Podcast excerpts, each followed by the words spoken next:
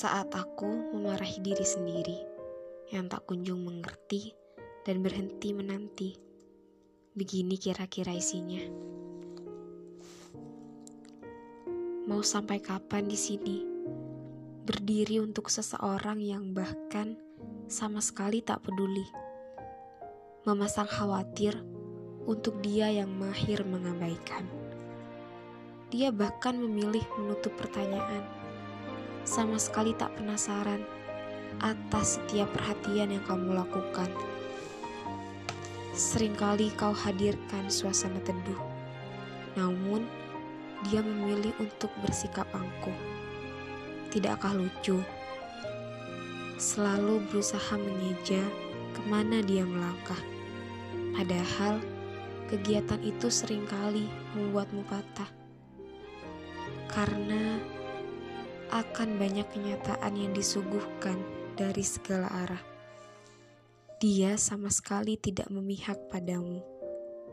Bahkan ketika kamu laksana sebuah halte, tak ada tanda-tanda darinya untuk sekedar singgah. Dia sudah punya tujuan pasti. Dan tentunya kamu tidak ikut serta dalam perjalanan yang ia kehendaki cobalah untuk istirahat sejenak. Penantianmu bukan hanya tentang hati yang berjarak. Lebih dari itu, penantianmu semakin menimbulkan sesak.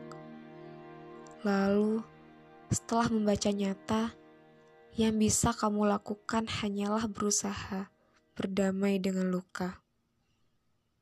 Perasaanmu tidak salah, hanya saja caramu untuk tetap mempertahankan perasaan itu, yang akhirnya membuatmu harus selalu menutupi rasa lelah.